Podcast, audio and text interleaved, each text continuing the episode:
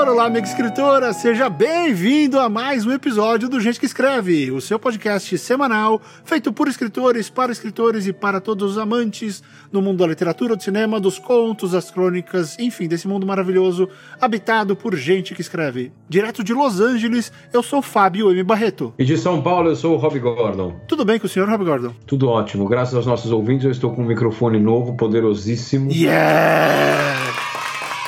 Muito obrigado a todos os ouvintes, a todos os que colaboraram com a gente. Prometo fazer bom uso desse microfone. É, o, o microfone é maior que a cabeça do Rob Gordon. Pior que é mesmo, cara. Pior que é mesmo. Pior que é mesmo. É, é- Ele é um monstro, é cara. um pequeno monstro fálico aqui na minha frente.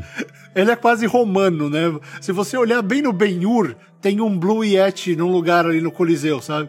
Tem um daqueles, Não, e se, se- um da- daqueles monumentos. Ah, se Freud me visse gravando com isso, ele olhar e falar assim, putz, eu- esse tem, esse tem alguns traumas do passado e tal, com esse negócio do símbolo fálico na frente dele e tal. Freud ia fazer uma, uma tese interessante aqui so- sobre esse microfone. Mas você sabe que quando o microfone chegou aqui, eu assustei. Falei, caramba, é imenso. Eu achei que fosse um pouco menor, assim. Não, ele Nunca tinha visto. pesa tipo uns, uns 5 quilos, 4 quilos, sei lá, ele é muito pesado. E ele é feito de adamantium, né? Pra quem tem interesse na coisa, o, o microfone que eu acabei escolhendo pra, pra passar pro Rob foi um Blue Yeti. Ah, então ele é um microfone super top usado pelo pessoal que faz podcast, que grava outras coisas também. Então, assim, ah, eu e- eu vou ecoar o agradecimento do Rob a todos os nossos apoiadores. A ajuda de vocês foi fundamental para que nossa qualidade pudesse aumentar bastante. E a ajuda de vocês continua sendo fundamental porque agora a gente começa a pagar a equipe, ah, os nossos ilustradores, os nossos editores ah, e todo mundo que faz com que esse programa chegue até você. Ah, então, se você puder ajudar, se você ainda não ajuda, checa lá a nossa campanha no Apoia-se, é apoia.c gente que escreve. Se você já ajuda, muito obrigado. Ah, ninguém tá ganhando dinheiro com isso, tudo que chega vai pro programa. Então agradecemos demais ao apoio de vocês. Então tá bom, Rob, vamos, vamos gravar? Vamos, vamos estrear o, o microfone. Então tá legal. O Gente que Escreve dessa semana começa em 3, 2, 1, vai!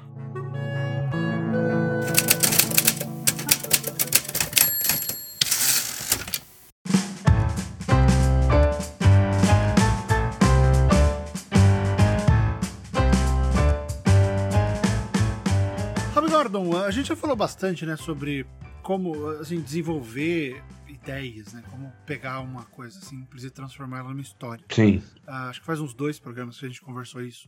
Até quando você me perguntou sobre como eu crio os conceitos. Sim. Né? Ah, e a gente conversou sobre isso. E, te- e tem uma ideia que é bacana, que vai ser, que é o modelo desse programa, né? Que vai ser um dos nossos novos, uma das nossas novas séries, que a gente vai tentar mostrar pro pessoal como você consegue de fato pegar uma coisa simples, uma ideia, um fato, ah, um causo, algum detalhe da sua vida ou da vida do seu personagem ou que te inspirou e transformar isso numa história. Porque acontece o seguinte, Rob, eu não sei como, como é isso em relação aos, aos leitores, os ouvintes e leitores com você. Mas vira e mexe eu recebo gente, putz, eu tenho uma puta ideia pra fazer um filme hollywoodiano. Sim. Aí eu nem peço, mas a pessoa pega e fala, né? E conta a ideia. E aí vem, não, porque tem essa ideia dessa história fantástica de um cara que saiu da roça, foi pra cidade grande, se apaixonou, arrumou um emprego, ficou milionário. Eu, tá? Cadê a história? Não, a história é essa. Aí você, aí você pergunta, por acaso você saiu da roça, foi pra cidade grande e tá quase ficando rico? Não, é, tem a ver comigo, mas não tem. É, mas cadê a história? Não, mas é essa a história. Então, a gente tem que aprender a separar que tem duas coisas, né, Rob? Tem a, a realidade, que são uma série de, de fatos encadeados, Sim. que às vezes levam ao desfecho, às vezes não. E, e, e o, e o que é a ficção, o que é o drama, o que é uma narrativa. E essa narrativa, ela precisa ter uma certa lógica, ela precisa ser desenvolvida.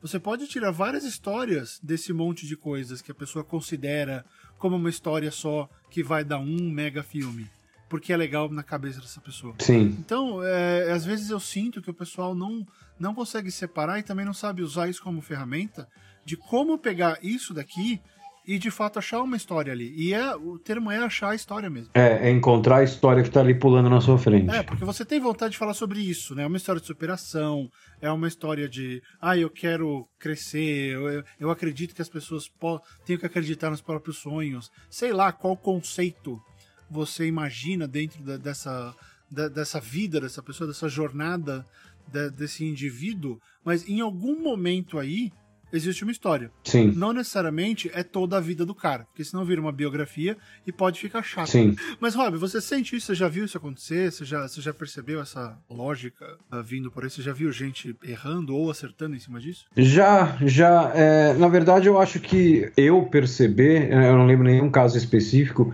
mas eu acredito que antes de eu perceber, a, a própria pessoa ela percebe, né? Que ela fala assim: ah, eu tenho uma ideia fodida, a ideia é assim, assim, assado, vai começar aqui, vai terminar aqui. Pô, legal, né? Desenvolve. Aí a coisa não vai para frente. E não é porque a pessoa era fogo de palha e a pessoa, ah, vou, vou jogar PlayStation, amanhã eu escrevo. Não, a pessoa até tentou escrever, mas às vezes não, a, a, ideia não é nem que ela não existe, ela só não foi pensada direito. Uhum. Cara, ideia, ideia é um negócio. Vamos falar aqui, ideia é que nem é que nem paixão, cara. É que nem é que nem você se apaixonar por uma pessoa, né? Você se apaixona, né? É, por, por, por uma garota, por um garoto e de repente, putz, aquela pessoa é a pessoa mais perfeita do mundo. Né? É, ela não tem um erro, aquela pessoa. Aquela pessoa, ela é, meu, ela é putz, ela é tudo que você sempre quis, né? Uhum. É o que você sente quando você tem uma ideia. Só que aí, de repente, você começa a namorar essa pessoa, você começa a descobrir que, como qualquer outra pessoa, ela tem defeitos. É. Por isso que de cada, de cada dez namoros, não são exatamente dez namoros que viram casamento, né? Vamos dizer que é, é um. Você descobre que a pessoa gosta de, de, de quiabo, que a pessoa gosta de, sei lá, churrasco bem passado. É, exatamente, exatamente. churrasco bem passado já não é defeito, é falha de caráter. Eu casei com uma, assim. É? É. Divirta-se. Divirta-se. Uh, então, assim, daí, daí quando ela começa a, a, a, namorar a ideia, né? Ou seja, ela começa a conviver com a ideia, os defeitos da ideia começam a aparecer, como começam a aparecer os defeitos de qualquer pessoa, da pessoa por quem você se apaixonou, os seus defeitos, né? Todo mundo tem defeitos, toda ideia tem defeitos, não existe ideia perfeita. Então, é, as pessoas elas se entusiasmam demais, e, e eu, eu não acho isso errado, quando elas têm uma ideia do tipo, putz, que puta ideia brilhante. Pô, legal que você se sente assim a respeito da ideia, aproveita para desenvolver ela tal, mas esteja preparado para o fato de que a hora que você desenvolver, ela vai se mostrar que ela não é uma ideia tão brilhante. Ela pode até virar uma história brilhante, mas ela não vai fazer isso sozinha. Vai precisar, como qualquer namoro, vai precisar de, de paciência, de esforço dos dois lados, né? Esforço da ideia e esforço do escritor, uhum. né? Não tem aquela ideia mágica. E, e, e eu vejo que as pessoas, especialmente quem está começando a escrever, quando tem uma ideia, acha que aquela ideia é a melhor ideia que, que, que existiu até hoje, a melhor ideia que ele teve na vida. Não, não é. Não é. E, então você vê muita ideia que poderia ser boa, poderia virar algo bom, sendo abandonada por causa disso. É, e, e também porque tem um outro lado, Rob, que eu vejo muito uh, na minha preparação agora para direção e tal, que tem muita gente que, que não aceita uh, que a ideia se transforme. Que não ah, aceita sim, que ela pode sim. ir para outro lado. Não, a ideia é sim. é essa, ela tem que funcionar assim. Né? Então a ideia é sobre um vampiro que vai que, que vai encontrar uma garota numa numa numa uma, uma balada e, e, e vai se apaixonar por ela e não vai conseguir morder ela. Até você perceber que você acabou de ter a mesma ideia do Crepúsculo, uh, né? Espero que você perceba que você teve a mesma ideia do que, que o Crepúsculo, mas você vai falar, uh, talvez não seja ali, né? não é esse o contexto. É. Você continua querendo fazer um, um romance com um vampiro e uma humana, ok, ninguém tá proibido de fazer isso porque Crepúsculo fez. Mas você, é legal que você encontre jeitos seus, né? Que você mude isso. Você fala, ok, é, não tá funcionando, tá muito igual. Você tem que aceitar que, eventualmente, ele, esses dois vão se conhecer, sei lá, online. Sim. Ou vão se conhecer. Os dois, o vampiro ficou de saco cheio e entrou no, no Match.com, que é o site de namoro aqui que tem, sei lá qual que tá usando no Brasil hoje em dia. Mas esse tipo de coisa. E aí a menina também entrou e deu um match e, eles foram se encontrar. Sim, né? sim. Ou você faz pelo Tinder, sei lá. É, você tem que aceitar que a, que a ideia, que a história ela vai mudar. Ela vai tomar outras formas para benefício da relação entre o escritor e a ideia. Né? É, não é do jeito que ela vem, ela vai ser escrita. Não, ela vai mudando. Um, um exemplo é o, é, o, é o dia em que a inspiração apareceu, que ele é um conto de, putz, umas 40 páginas mais ou menos, 35, 40 páginas, talvez um pouquinho menos, mas mais de 30 ele tem. E a ideia dele era ser uma, uma crônica de duas páginas. É. Né? Ela, ela, mudou totalmente. Ele era uma crônica que era um tiro né, de, de duas páginas, com uma única situação, um único cenário. A estrutura básica é aquela mesma, uhum. mas, mas o, o desenvolvimento dele, tipo, se você pegar a ideia que eu tive e o conto que eu escrevi, e botar esse, a ideia para ler esse conto, a ideia ia chegar na página 12 e falar, então, eu não me vejo mais aqui. É, eu fui, deu. É, eu, eu não me vejo mais aqui. Eu não me vejo mais aqui. Eu não vou, eu não vou endossar essa, essa porra dessa história. Não sou eu aqui. A ideia é ficar puta comigo se ela lesse o conto final. Mas, problema da ideia, né? É, inclusive, eu acho que a inspiração prendeu a ideia para poder aparecer e contar a história. Acho que sim. Elas tiveram uma treta, elas saíram no tapa antes. Mas olha só, é, é, esse é um dos vários exemplos. Então, por que, que é esse programa, na verdade? Isso tudo é, tudo é preâmbulo pra gente fazer o programa de hoje. E qual que é a ideia do programa de hoje? Eu e o Rob estamos olhando para uh, sites de notícias nesse momento. Nós vamos escolher algumas notícias para ver, para fazer duas coisas. Um, dizer se a gente acha que vira ou não uma história. E dois, se a gente achar que vira uma história, a gente vai tentar uh, montar alguma coisa em cima disso. Vai pegar essa ideia uh, que, sinceramente, eu acho que essa é a inspiração. É você olhar alguma coisa e falar: quero escrever sobre isso aqui. Sim. Tá? Uh, que acho que a coisa mais. É o jeito mais fácil de, de identificar a tal da inspiração. Que você, né, a pessoa fica esperando a inspiração para escrever e ela vem, mas ela te dá aquele, ela te dá aquele cutucão. Ó, oh, fala disso aqui, e aí o resto todo é trabalho. A inspiração não fica o tempo inteiro, não é a inspiração do hobby fica te atazanando, que passa o dia inteiro com você. Não, ela vem, ela dá um tapa na sua cara e some. Aí você fica, cadê? cadê? De, onde, de onde veio? De onde ela tá? Ela tá em algum lugar. É, exatamente, exatamente. De onde veio? E ela tá atrás da árvore, dando risada, assim, se mijando, porque ela deu um tapa na sua cara e você não percebeu. então, assim, é esse tipo de coisa que a gente vai tentar mostrar. Vamos.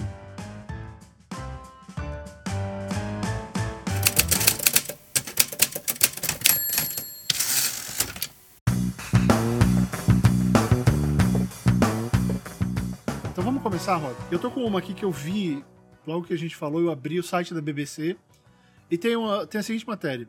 Eu nem li a matéria, tô olhando pra foto e pra, pra manchete. Que é assim, é, é uma matéria de tecnologia e, e negócios. O, a chamada é o que impede que os caminhões que, que, que, que dirigem automaticamente batam. Né? Não, sei se, não sei como é que tá isso no Brasil, mas aqui tá super forte não. em relação a carros automáticos, automatizados que estão entrando no, no mercado. A Tesla tem uma linha já de duas linhas de carro que dirige sozinho. O carro tem GPS, tem 229 milhões de radares no carro e a porra do carro dirige sozinho na estrada. É. Cara, é assustador.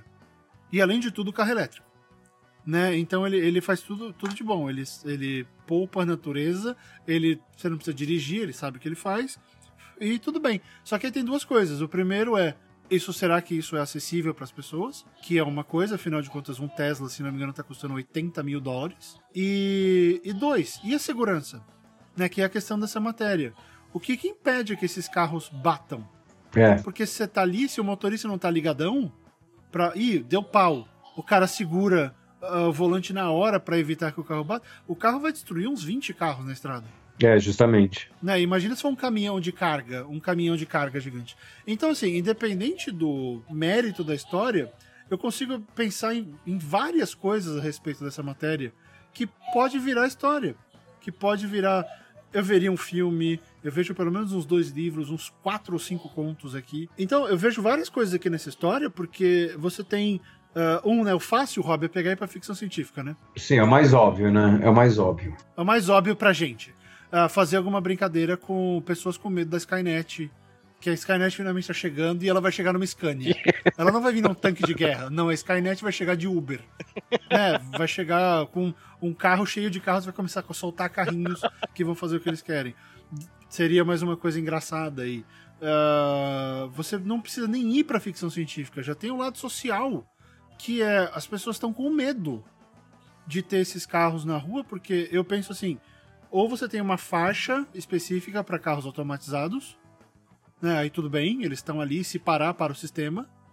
Uh, e aí tudo bem. Ou, ou não, porque se solta um em qualquer lugar da, da, da estrada, será que esses radares são tão bons para antecipar um motorista imbecil? Daqueles caras que saem costurando todo mundo?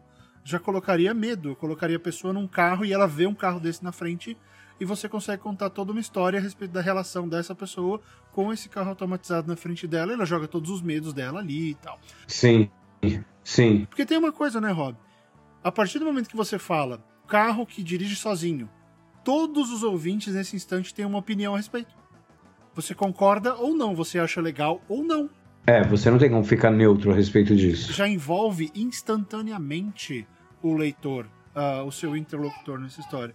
Então eu vejo que essa história pode ir para muitos lugares. É, eu pensei, sabe aquele filme Obrigado por Fumar, se não me engano, é o do Aaron Eckhart, com o Aaron Eckhart. Sim, do Jason Reitman, não é? Isso, do Reitman, né? Que ele, ele é o porta-voz da indústria do tabaco. Um, imagina que você pega um piloto de teste, um, um enfim, um cientista, alguém que te, seja envolvido na criação desses, desses carros e ele seja o porta-voz. Só que na hora que ele está testando o carro, dá um pau. E só ele vê e ele consegue impedir que um acidente aconteça e não fala para ninguém. E aí ele tem que ir e, e, e, cumprir essa obrigação dele fazer esse trabalho, só que a fé dele no sistema está abalada. É um, é um belo ponto de partida, é um belo ponto de partida. É, então, é assim, eu vejo, eu tô olhando para essa foto, tô olhando a foto, são três Scanias uh, numa estrada toda cheia de... toda com gelo e tal, eu fico pensando, sei lá, e se um caminhão desses bate o do meio para e o de trás arrebenta ele. Vai saber, né? São várias coisas que, que você pode chegar aqui. E olha só, eu tô olhando para uma notícia, né? Então não é uma coisa assim que eu fui procurar e tal. Não, eu abri o site, tá aqui. Então, às vezes, a inspiração tá nisso. Você olha para isso, pô, é um assunto que me interessa, tenho algo a dizer, eu quero falar da minha opinião, eu posso criar personagens dentro disso e tal. Sim. Ao ponto em que do lado dessa matéria tem uma outra matéria que fala sobre um robozinho que minúsculo que vou mandar para a Lua. Não vejo história, não vejo tanta história, porque é um assunto super batido. Né? A gente já mandou sonda para tudo quanto é lugar. E a gente já descobriu alienígena, uh, civilizações ancestrais. É, não, é, essa, essa ideia do robô, ela pode virar alguma coisa desde que ela tenha um tempero adicional, né? Porque é justamente o que você falou, essa história já foi contada né? Então é, a gente volta aí para aquele seu exemplo lá do, do, do, relacionamento entre um mortal e um vampiro. Não é que ela está sendo descartada, mas num primeiro momento, a do carro que você escolheu ela é muito mais atraente como história. É, e ela é mais atual, né? Ela, ela tem mais a ver com a vida do dia a dia, né? A lua está um distante e tal. Sim, é, é, é, ela, é mais, ela é mais palpável. Exatamente.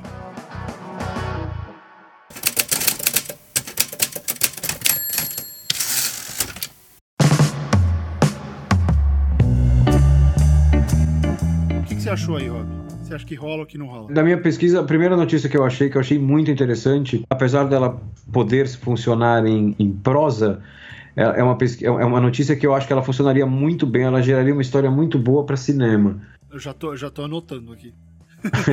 o, uns dois dias atrás, o George Foreman, que para quem não conhece é um dos maiores boxeadores de todos os tempos, é, é, é, o do Grill, né? É o George Foreman Grill, não tem esse nome por acaso. E ele foi campeão, ele lutou com, com Muhammad Ali e tal, é um dos maiores de todos os tempos. Ele desafiou por Twitter o Steven Seagal, que é aquele ator de filmes de produção um tanto quanto questionáveis. De filme ruim, de filme ruim, vamos deixar claro. De, é, de, de, de, de, de, de filme com cara de domingo maior.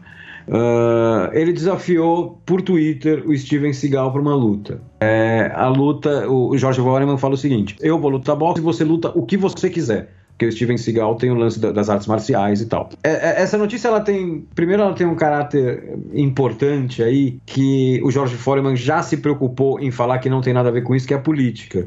Hum. Porque o Steven Seagal, ele anda é, no meio de uma polêmica porque ele é um apoiador declarado do, do Putin, do presidente da Rússia. Nossa, nem sabia dessa. Não, ele é apoiador declarado, ele tá sempre falando do Putin e tal. E aí o, o George Foreman, ele, ele desafiou o Steven Seagal com uma luta, só que perguntaram pro, pro, pro George Foreman se, olha, isso tem a ver com, com, com lance político e tal. E o George Foreman falou que não, que não tem nada a ver com questão política, ele só falou isso. Então, teoricamente, é, é, é, a versão oficial é que seria uma luta né? A, a, versão que todo mundo acredita que seria uma, um, um, confronto político não assumido. Essa história, quando eu li essa história, eu lembrei muito do, do documentário chamado Quando Éramos Reis. Hum. Que é um documentário maravilhoso que ele conta a história de uma luta que rolou nos anos 70, acho que é 74, se eu não me engano. É, 74, eu tô vendo aqui. Uhum. Que aconteceu no Zaire, o filme, o filme do Ali, o filme do Ali passa conta essa luta também, né? Passa, passa por isso, passa por isso, que é justamente uma luta do George Foreman uh, e do Muhammad Ali que, que rolou no Zaire, que é uma das maiores lutas de todos os tempos. Então ele tem um documentário sobre essa luta.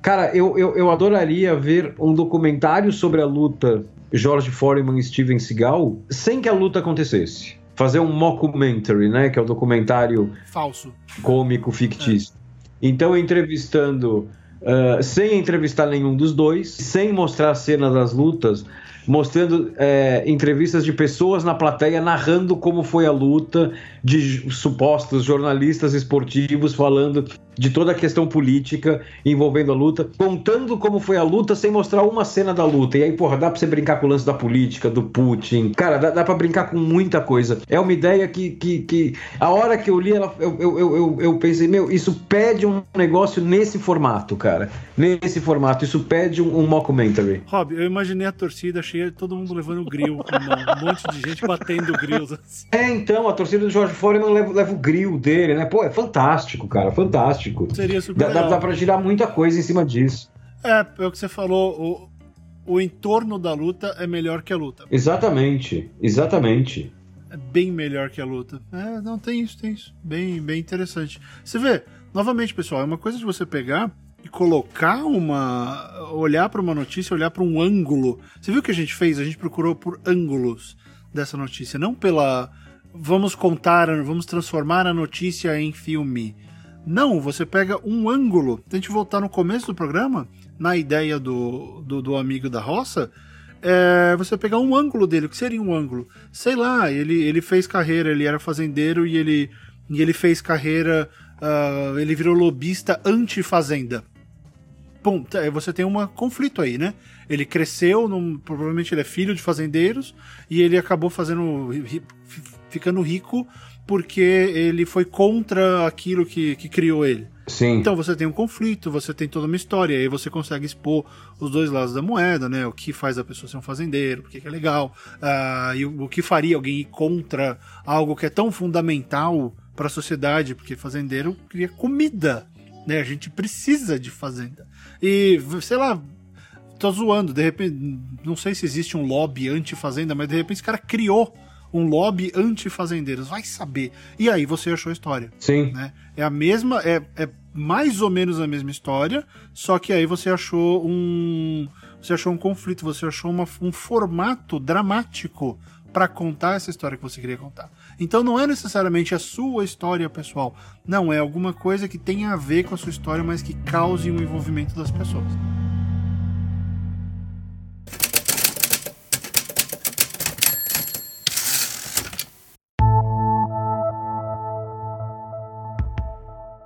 Uma outra coisa que não tem como a gente não falar, e aí eu acho que vai entrar, vai ser uma discussão muito mais sobre é válido ou não é válido por causa do, do tema.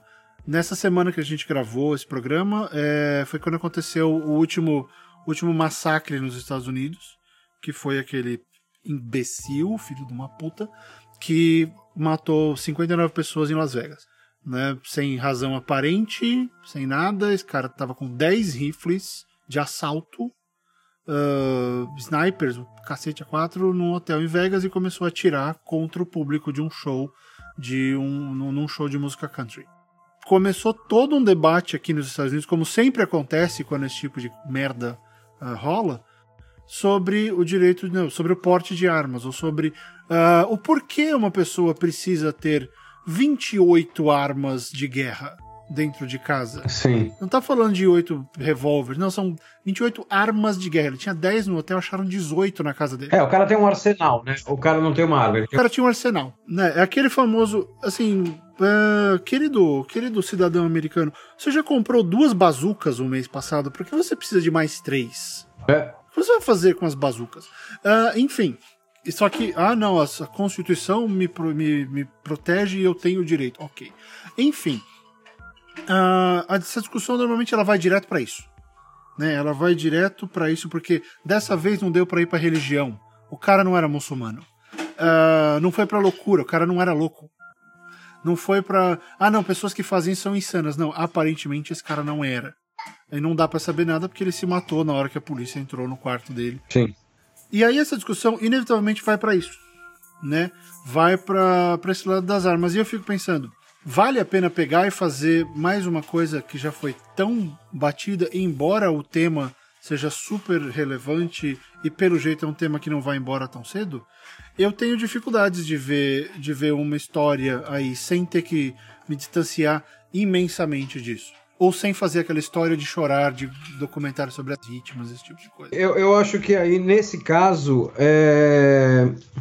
ele não, a questão não é a, a história é nova ou não. Justamente pela. pela não, eu não vou dizer nem relevância, eu vou dizer pela importância do tema. Eu, eu acho que essa história precisa ser contada. Hum. É uma história que o, mundo precisa que essa história seja contada para quem sabe é, é, essa história ajudar a, a, a, impedir que novas histórias como essa uh, reais surjam. Né? É, é, é, um tipo de, de horror que, que, que tem que ser escancarado para ser combatido, para ser para ser eliminado, cara. Esse é o tipo de coisa que tem que ser eliminado do mundo. Só que assim, eu acho que seria analisar a coisa por um prisma errado, a gente pensar nesse caso específico se essa história é comercialmente boa ou não. Esse caso específico aqui, eu acho que essa história tem que ser contada, porque isso, isso tem que ser mostrado. Uhum.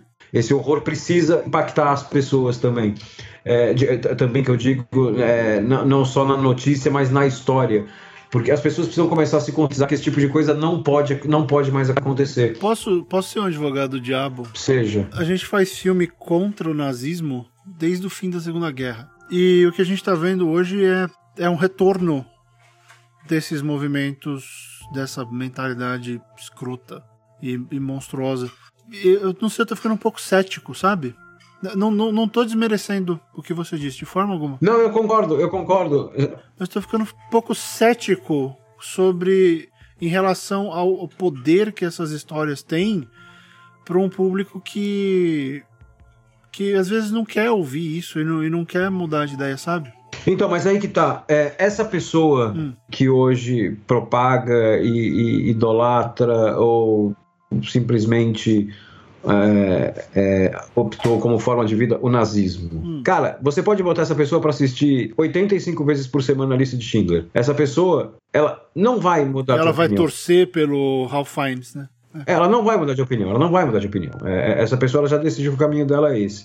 Agora, se essas histórias elas fizeram uma pessoa entender que aquilo não funciona para o mundo e, e, rejeitar esse tipo de. Eu sei, com certeza. Uma pessoa, essa história já cumpriu o papel dela.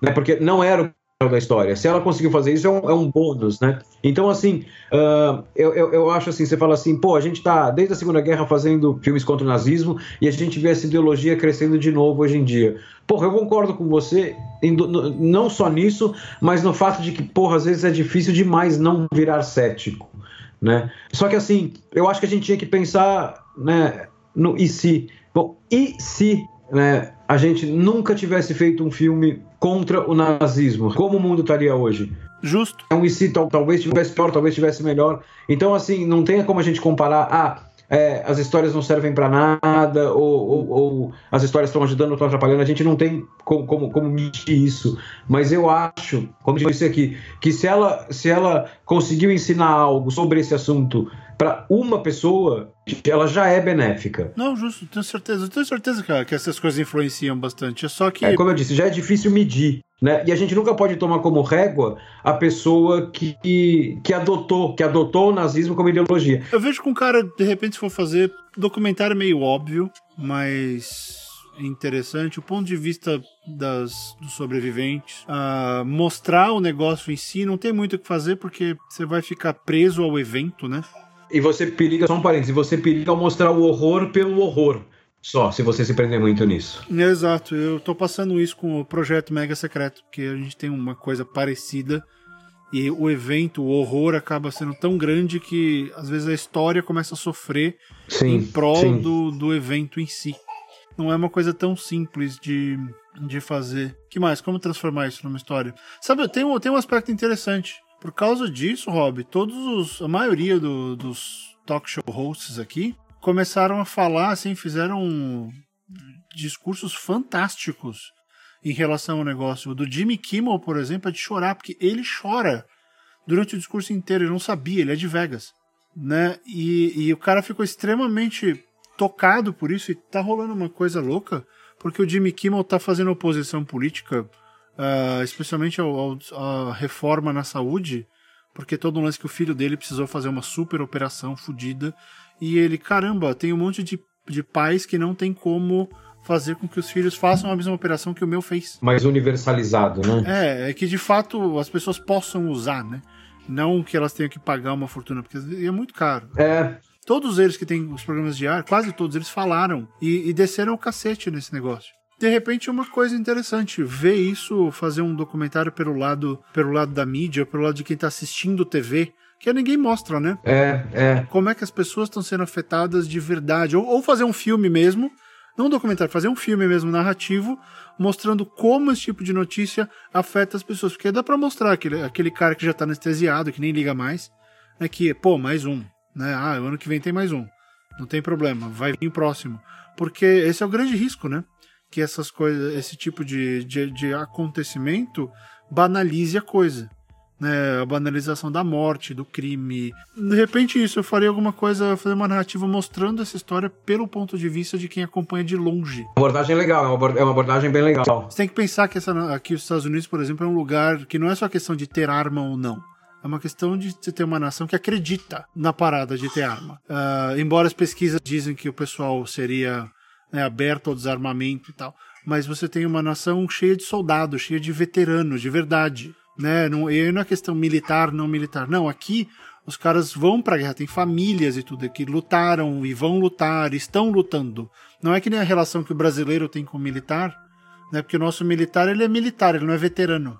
O nosso militar, ele não, não, não age desse tipo porque a gente não tem guerra. Né? Então a relação é outra. Na minha opinião, o grande problema de todos esses atentados que acontecem é, sejam eles ligados à religião ou qualquer outro assunto, é que no momento a gente se choca com o número de vítimas. Uhum. Sempre, né? E, esse em especial foi um lance meio assustador. Só que assim, algumas horas depois, dois dias depois, eles já caem naquela vala comum do foi só mais um. É. A coisa tá virando meio carne de vaca já. E, e isso, quando você para pra pensar, essa banalização é ainda mais assustadora do que o atentado em si. Sem dúvida. Ou pelo menos é tão assustadora quanto. Porque é um negócio que devia deixar as pessoas chocadas por, sei lá, cara, dias e dias. Né? E não. Né? O negócio acontece numa terça-feira, na quarta-feira as pessoas já estão falando de outro assunto. É porque tudo virou assunto, na verdade, né, Rob? Hoje em dia, tudo que acontece, as indignações, tem tanta coisa para ficar indignado que a gente se indigna demais e faz pouco, né? É, então, o problema é que, assim, toda indignação a gente vai cair no superlativo da rede social, né? Uhum. Que é aquilo que eu falo da, da rede social da, do seriado. Todo seriado que está na moda, que entra na moda na rede social, ele é a maior série de todos os tempos. Ah, é, nossa, Breaking Bad, inclusive, foi um saco acompanhar. É. Breaking Bad era tudo, parecia que não existia mais nada no mundo a não ser Breaking Bad. Então, assim, qualquer assunto que você tem na internet hoje é superlativo. Ou ele é o, o, melhor de todos os tempos, ou ele é o pior de todos os tempos. Então, assim, uh, esse atentado é o pior de todos os tempos. Daqui duas semanas, né, se a gente tiver outro atentado, sei lá, na Bulgária, vai ser o pior de todos os tempos. Daí vai ter um no Texas, é o pior de todos os tempos. E assim, se todos são o pior de todos os tempos, nenhum é o pior de todos os tempos. Não, nesse caso, esse foi o, pi o pior dos Estados Unidos recente por causa do número. É. Então, você está contando por causa do número de vítimas, tal. Eu estou contando pela reação que as pessoas têm. Então, assim, ah, sim. vamos mudar um pouco, vamos falar de notícia. Esse atentado foi a pior notícia de todos os tempos. Daí no dia seguinte, o Temer aprova um pacote não sei o quê. Vai ter gente falando, essa é a pior notícia de todos os tempos, ou pelo menos agindo como se ela fosse. Então, assim, é, é, esse superlativo tá, tá, tá, acabando com a memória das pessoas. Ok. Uhum. Hoje as pessoas elas estão comentando um negócio enlouquecidamente a ponto delas simplesmente não lembrarem mais do assunto de ontem. Né? E aí, junta isso com o fato de que você tem um atentado a cada par de meses, a coisa começa a banalizar de um jeito que é assustador. Sem dúvida, sem dúvida, sem dúvida. É. Talvez, e talvez a banalização poderia ser alguma coisa que gerasse uma história em cima disso. Justamente. De repente é o que precisa ser falado. Porque assim, a gente sabe que as coisas estão banalizadas, mas aí a gente se pergunta: o que, que a gente pode fazer a respeito? Vai saber. Talvez uma história é. sobre isso poder, poder, possa levantar perguntas certas para que a gente pense numa resposta. Por isso que eu acho que essa história é mais um motivo para essa história ser contada, como eu falei, né, para você mostrar o horror das pessoas, porque hoje em dia o atentado nesse exemplo aqui, né, ele deixou de ser um atentado, ele é um atentado no momento. Algumas horas depois, para quem não está envolvido diretamente, uh, especialmente para quem está fora dos Estados Unidos, ele virou um assunto, ele virou um dos assuntos do dia. Né? É, então, assim, ele perde, a gente perde um pouco a perspectiva da coisa, do, do, do, do horror de uma história dessas.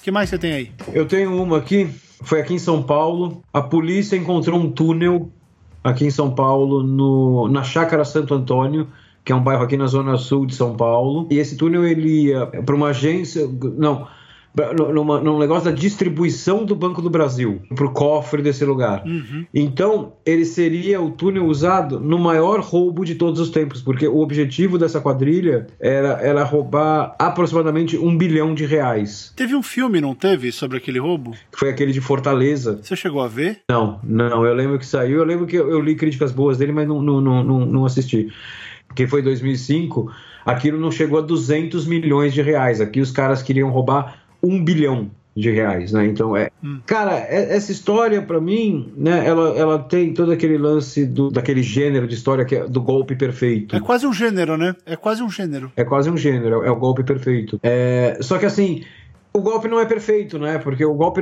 ele nem aconteceu, na verdade, né? Ele foi descoberto antes. Então, assim, cara, isso para mim poderia. Eu, eu, imagino essa história como uma comédia, aquelas comédias inglesas, aquelas comédias de erros inglesas, onde um erro vai se sobrepondo ao outro, né? Até, até uma cagada homérica fazer com que o. o, o descoberto. Que o túnel seja descoberto. Porque, assim, o, o, profissionalismo dos caras é impressionante, cara. Tem, tem umas fotos do túnel que eu vi, tem banheiro dentro do túnel, sabe? é, é, é, é é, é, um absurdo, assim, o profissionalismo dos caras. É um túnel que nem aquela cena do, do Top Secret, lembra? Que o cara tá fazendo um túnel com uma colher e de repente ele olha assim, tem um túnel mesmo, com luz, carro autoestrada. É, com, com, com, luz, com coisas escorando a parede, assim. Você vê que foi um puta de um projeto, um puta de um golpe. Só que assim, alguém fez merda, porque a polícia descobriu o negócio antes do assalto. Eles falaram? A polícia falou como descobriram? Aqui diz que eles estavam sendo monitorados há dois meses. Uh, não, não diz, não diz, não diz. É, beleza. São 16 suspeitos que foram presos. Uh, segundo a polícia, após a prisão, os chefes do bando afirmaram que pretendiam fazer, aspas, o maior roubo a banco do mundo. Eles tinham alugado uma casa no dia 10 de junho para fazer isso e eles foram presos. Isso é na Zona Sul. Eles foram presos na Zona Norte que era uma casa uh, lá no Jardim Peri, né, que é bem no meio da Zona Norte, uh, que era uma casa só para logística da coisa. Então, olha, olha o, o, o, nível de profissionalismo dos caras. Os caras tinham a casa do golpe e uma casa do outro lado da cidade de planejamento. Ok. Tem que investir, né?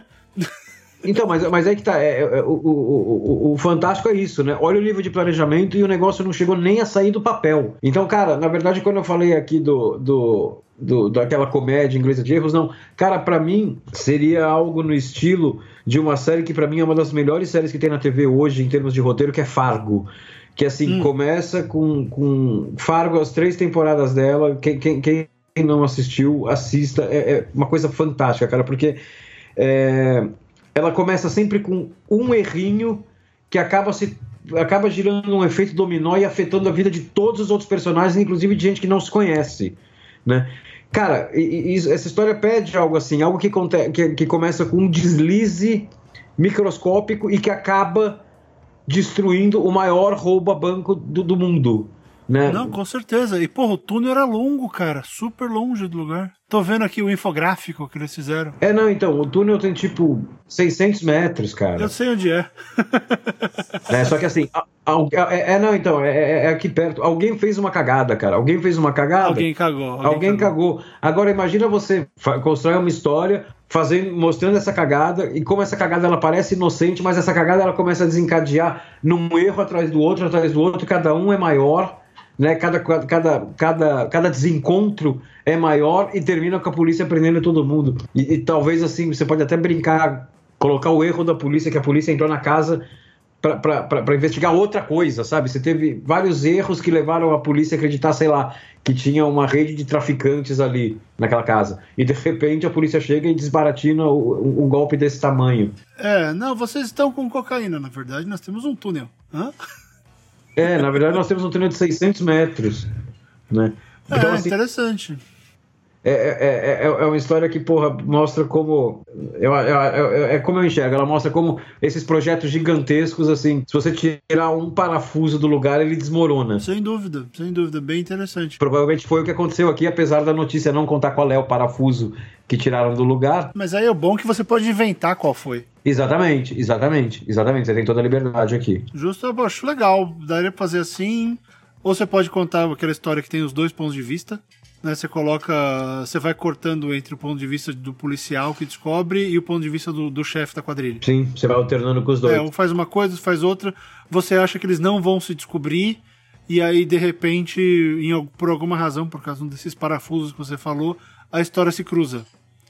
E aí a, e aí a coisa toda se faz. Daria para criar uma, uma baita de uma, de, uma te, de uma tensão naquele ponto de será que o policial vai descobrir? Porque você não sabe, né?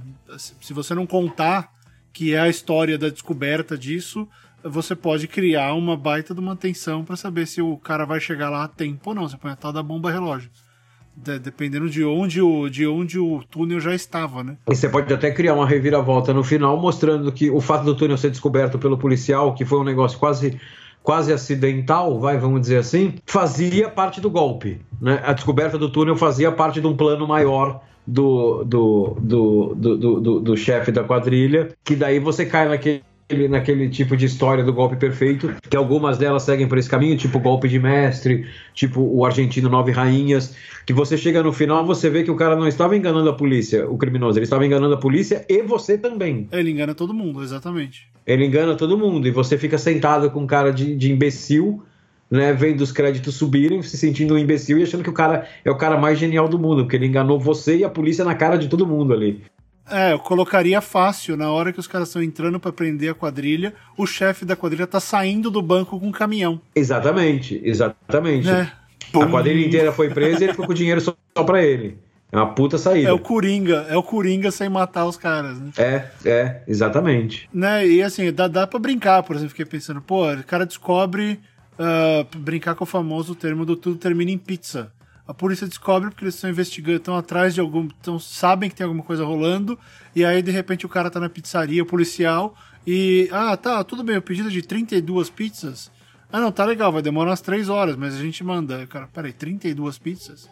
É. E aí, pum, isso, né, isso leva o, o, instinto do policial a sacar que tem alguma coisa, ele vai atrás da pizza. Tem, é, tem algo errado ali, né? Tem algo errado E ali. aí tudo acaba em pizza, literalmente. O, e, e, essa história, ela pede um personagem que seja uh, cínico, como, como chefe da quadrilha, é, no estilão do Sean Connery no, no Great Train Robbery. Eu nunca lembro se é o Grande Assalto de Trem ou o primeiro Assalto de Trem aqui no Brasil. Acho que é o Grande Assalto que, de Trem. Que inclusive é um filme que é, dirigi, que é dirigido pelo, pelo, pelo Michael Crichton do Jurassic Park. É, é, a história dele e a direção é dele. Ah, que bacana, eu nunca soube que a direção era dele. É, a direção é dele. E o filme é fantástico, cara. Ele e o Donald Sutherland, eles vão roubar o, o, o trem que transporta um carregamento de ouro que é o, o pagamento dos soldados na Guerra da Crimeia. Hum. E na época disso, nunca ninguém roubou um trem em movimento. Hum. E eles vão roubar o trem em movimento. E cara, e é fantástico porque tem uma cena que, que perguntam assim para ele, eu tô tentando não dar spoiler, mas perguntam assim para ele, você, você é sórdido de querer, de querer colocar a mão nessa fortuna, porque isso vai pagar soldados, e olha os recursos que você despendeu para isso, né, é, os meses de planejamento e tal, por que que você, por que que você é, é, é, tão escroto a ponto de pensar esse golpe. Então ele olha pra pessoa e fala assim: porque eu queria o dinheiro. Porra, que é um motivo básico, né, cara? Eu queria o dinheiro, porra. Eu queria aquele dinheiro pra mim. É, eu tenho um monte ali, eu quero que ele seja meu, não dos soldados. É, exatamente, eu queria aquele dinheiro, eu queria, eu queria dinheiro pra mim. Cara, é um dos filmes. Esse filme foi um que eu tropecei nele numa, numa locadora perto da, da casa dos meus pais, quando eu era moleque. Uhum. Uh, eu literalmente tropecei nele e falei: Porra, Sean Connery, Donald Sutherland, meu, ruim não deve ser. Né? Se não, ele for não. ruim, ele é nota 5. Cara, é um dos filmes mais de assalto, eu adoro filme de assalto, é um dos filmes mais legais que eu vi até hoje nesse gênero. É. Fica mais uma dica aí para quem quiser ir atrás. É, e, e olha que interessante como o assalto não aconteceu, você não tem que ficar focado na descoberta do túnel. Você pode ter um, um final diferente. Você pode é. contar uma outra história. É novamente é o ponto de é olhar para isso aqui e falar, ok, que história eu posso contar a respeito de a partir daqui, sabe? É, eu acho que a grande lição é use isso como ponto de partida. Esse recurso era muito usado no, no, no, cinema americano dos anos 70, né? Quando você teve toda aquela explosão de fazer filmes com aquela temática urbana, de, de fazer filmes com críticas sociais tal, né? É, então é, é, a fase do Dia de Cão, do Rede de Intrigas. Vários filmes dessa época são baseados em notícias de jornal. Então você pega o crédito tá lá, roteiro de fulano de tal, baseado num artigo publicado no Washington Post, no New York Times, tal. Então o cara pegou uma notícia que não é uma notícia tipo um 11 de setembro, é uma notícia tipo essa aqui que a gente tá vendo do, do, do assalto e é. o cara falou, vou fazer um filme com isso aproveitando, como eu, como eu sou um roteirista dos anos 70, metendo pau na corrupção da polícia ou metendo pau na, na, no, sistema bancário, mas o ponto de partida era simplesmente a notícia, daí ele ia para onde ele quisesse. É, e eu, eu aposto e ganho. Talvez algum ouvinte resolva fazer isso. Tomara. Mas se nenhum ouvinte fizer, ninguém, ninguém vai fazer nada com isso aqui. Porque o Brasil não faz isso. Ah, não, não, não. É muito pouco, é muito pouco. A gente não, a gente não sabe olhar e, e criar histórias. Não, todas as nossas histórias têm que sair só da nossa cabeça. Porque a é nossa inspiração pouco. é fantástica. Não, o, o, o, mundo ao nosso redor, né, Rob? O mundo ao nosso redor ele tá cheio de inspiração. É só saber procurar. É, não, você tem as exceções aqui, a gente citou uma delas, né? Que é o, é o, o, filme sobre o roubo do banco lá em Fortaleza tal. Você tem essas exceções. Mas aqui no Brasil, isso realmente são só exceções. É, exato. E, e de repente é uma prática que você pode usar como um. Né, você, escritor, amigo ouvinte, pode usar como uma força para o seu trabalho. É pegar e começar a fazer esse tipo de coisa, que é um mercado que está super aberto. Tá extremamente sim. aberto. Porque tem ninguém. Talvez não exista um mercado. Bom, se dois ou três de vocês começarem a fazer, de repente o mercado começa a nascer. Então, é assim, olha só, a gente conseguiu criar várias histórias em cima de o quê? Três, seis notícias? Que a gente falou? Quatro, quatro notícias, quatro notícias. E, e dá para virar a história. Basta você falar o quê? Eu tenho algo a dizer a respeito disso. Me interessa. Porque não adianta também pegar, eu vou escrever essa do, do túnel só porque o Barreto falou. Não. Você tem que ter alguma coisa a agregar. Se, não, se a história não fala com você, se a notícia não fala com você, nem tenta. Vai procurando uma até você chegar. E para isso, colegas, vocês têm que sair de, de ler matérias sobre entretenimento. É. Porque a matéria de entretenimento já é sobre o entretenimento que alguém fez. Já é sobre a ideia de uma pessoa. Então você vai ter uma ideia sobre a ideia que surgiu da ideia de outra pessoa. É, é, são muitas camadas. É, meio, é muito Inception. Né? Vai pra fonte olha ao redor e os jornais eles servem para isso também. Sim. Né? Se eles inspiraram tanto os Estados Unidos na década de 70, eles podem inspirar você hoje, nos anos 2000. Uh, aliás, estamos nos, dois, nos anos o quê? Nos anos 10, de novo? Voltamos à década de 10? Voltamos à década de 10. Ok, então estamos na década de 10. A cada 100 anos nós, nós voltamos à década de 10. Então daqui, né, daqui a pouco começa a Primeira Guerra de novo. não, já, já, tava, É. já tinha rolado. Não, não, 17. não, na, na verdade, é, ela já tá terminando. Já Tá Estados terminando. Unidos já tá entrando na, na, na parada e já tá terminando. É. Enfim, é, é uma pauta que eu acho muito legal, mas eu acho que é um exercício bacana que eu queria fazer isso com vocês para para vocês sacarem que nem só de ideias que a gente tem dormindo ou olhando para a parede ou enquanto você tá no banheiro vive a literatura, vive o cinema, vivem os contos, as crônicas. É, o Rob é o grande exemplo disso. A maioria das crônicas dele são coisas que acontecem com ele quando ele vai pra rua. É. né? É só soltar esse baixinho pelas ruas de São Paulo que sai crônica, porque ele vai ver o jeito que ele vê as coisas gera as crônicas dele. Então, por que não tentar pegar esse exemplo e levar para o seu dia a dia para gerar a sua próxima história? É, e é por isso que eu digo, ah, eu tô com um bloqueio criativo. Sério? Olha para o jornal. A gente abriu dois sites, eu abri a BBC, o Rob abriu a Folha, e a gente achou quatro ou cinco histórias. Al- Algumas delas com várias vertentes que você pode contar cinco ou seis histórias dentro dessas matérias. É, a gente montou histórias aqui de acordo com o nosso repertório, né? Porque a gente não achou histórias, a gente achou pontos de partida. Exato. Né? A gente tem um repertório, né? E, e a gente tem as nossas referências que vai encaixando com a, com a notícia e vai montando a história. O ouvinte tem as próprias referências, ele pega o ponto de partida dele e faz o que ele quiser com isso. Exatamente. Né? É exatamente. só é só o que você falou. Ah, Você você tem que para mim a chave é essa. Você tem que ler a notícia e falar, porra, se isso fosse uma história, eu teria algo a dizer sobre esse assunto. É, é. Isso, isso é o que é o essencial. É, são as duas perguntas. É, Eu tenho algo a dizer e, e, assim, como eu posso contar essa história? Como eu posso usar isso aqui? Né? Para onde eu posso levar? E, e como o Rob, a gente falou no começo do programa, o Rob falou muito do namoro e tal. Pode ser um namoro que não leva a lugar nenhum, pode ser aquela chavecada que não, não leva nem ao primeiro beijo. Mas tem que gerar o interesse suficiente para você chegar e, e- e tentar. Né? E, tentar explorar um pouco as possibilidades em cima disso.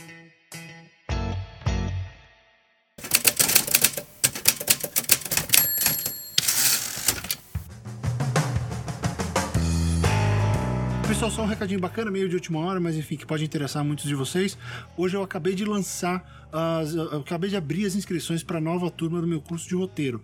É né? um curso que eu faço uma vez por ano e o objetivo desse curso é bem simples, é simples, é bem direto, né? Eu quero dar as ferramentas, eu quero ensinar você a escrever o seu primeiro roteiro de curta-metragem, seu primeiro roteiro para cinema, para TV, para animação, no formato que você quiser, porque no fim, no fim das contas, todos esses roteiros eles têm meio que a mesma, a mesma base, eles têm a mesma, o mesmo fundamento. Então a gente trabalha bastante ao longo de 12 semanas, a gente trabalha todos esses fundamentos. Eu faço o aluno escrever um bocado, eu dou um monte de dicas, eu dou uma olhada no que está sendo escrito, eu quebro cenas, eu mostro como a coisa aconteceu. Tem uma aula que eu, eu mostro para vocês ah, como escrever um roteiro mesmo. Eu pego uma, uma história do Gaiman e eu adapto essa, essa historinha para um roteiro, faço um roteiro curtinho para vocês verem como a lógica funciona, como os métodos são aplicados. Ah, e a coisa mais legal desse curso, que os alunos do- das versões da versão anterior gostaram muito, é o seguinte: ao final do, do curso eu leio o seu roteiro inteiro. Né? Todos os alunos são incentivados e têm as ferramentas para escrever um roteiro de 10 minutos, um roteiro de, de um curta-metragem né, de 10 minutos de duração, e eu leio, dou feedback, falo um bocado sobre o resultado de todo esse material, ah, dou dicas de como melhorar esse roteiro, de onde arrumar, o que funciona, o que não funciona. Então eu pego e faço uma cura- curadoria bem bacana do material e devolvo para a pessoa para que ela possa fazer os ajustes e a partir disso esse roteiro está praticamente pronto para ser filmado. Então é uma coisa bastante prática. Ah, novamente, ah, o foco é realmente mostrar como começar uh, uma carreira como roteirista, ou se você tiver interesse, por exemplo, em adaptar a sua obra para o cinema, ou ter, né, essa, ter essa possibilidade de trabalhar em, vários, em várias mídias, em vários meios. Então, o objetivo é realmente pegar o pessoal que está começando, que tem interesse nisso. Se você já é roteirista super experiente, esse curso não é para você, é realmente para quem está entrando ou para quem já tem alguma noção de como uh, escrever o roteiro de cinema. Então, uh, todas as informações do curso estão no link aí na postagem desse programa. Tá? As inscrições estão abertas a partir de hoje e as aulas começam no dia 15 de novembro. Tá legal? Se você tiver alguma dúvida, entre em contato por e-mail, pelos comentários desse programa fala comigo no Twitter, lá no arroba Fábio M. Barreto. Uh, enfim, me procura, estou super à disposição, posso esclarecer dúvidas, uh, posso falar sobre tudo que vocês tiverem interesse aí para saber se, se o curso serve ou não para você. Tá legal? Então, só lembrando, as aulas do meu novo curso de roteiro começam no dia 15 de novembro e as inscrições estão abertas. Se você for ouvinte Gente que Escreve, é só você, no ato da inscrição, você lá usar o cupom, escrever assim, gente que escreve para inserir o cupom e você vai ter 100 reais de desconto na sua sua, na sua inscrição para o curso. Então tá aí, ser ouvinte do Gente que Escreve tem suas vantagens, tá? Só lembre de colocar lá o cupom Gente que Escreve desse jeito, tudo junto, sem espaço, antes de fazer a sua inscrição. A gente se vê lá. Então tá bom, seu Rob Gordon, deu. Voltaremos a esse, a esse formato. Se vocês tiverem recomendações de, de, de coisas que vocês acham que poderiam rolar ou não rolar, coloque aí nos comentários desse, desse programa. Se você tem, olha, eu achei essa notícia aqui, eu acho que não dá, como vocês fariam? Uh, coloca aí que a gente volta no próximo programa desse, desse, desse formato e a gente olha os comentários e a gente pode comentar algumas das coisas que vocês sugerirem nos comentários. Então, se você tiver ideias ou, ah, olha, eu achei essa notícia aqui e eu fiz assim mostra pra gente e a gente comenta no próximo, tá? Eu acho que é legal, dá para ser um formato, Sim. dá para ser um tipo de programa mais interativo entre vocês e a gente. Mande aí suas sugestões, dê os seus exemplos e, galera, pegue tudo isso que a gente falou e vai escrever. Procure, procure a inspiração onde ela está na sua frente. Às vezes você não tem que, você não tem que ficar esperando um golpe divino. Não, abre o wall, né? Abre ah, não, é. Mesmo porque esse golpe divino não vai rolar. É. Não vai rolar. Às vezes, e às vezes o golpe divino vem e tosta você. Então, vai atrás das, das, das inspirações menores. Não, não, e esse, esse golpe divino, ele, ele, ele, ele, só vem quando você não tá esperando. Se você tá esperando, ele não vai rolar. Ah, é, esquece, esquece, não tem jeito. Ele só aparece quando você não tá pensando nele. Com certeza.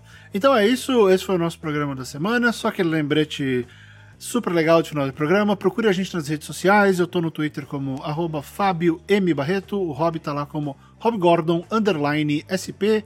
Todos os links nas nossas redes, Instagram, Facebook, uh, tem o Twitter do, do Gente que Escreve, que é o arroba Gente que Escreve. Todos esses links estão na postagem desse programa. E se você tiver alguma dúvida, pergunta, cartinha de amor, esse tipo de coisa, mande pra gente por e-mail no e-mail gente que escreve podcast arroba gmail. Tá legal? Pessoal, uh, obrigado pela companhia. A gente se fala na semana que vem. Um abraço e continuem a escrever. Tchau, pessoal. Até a próxima.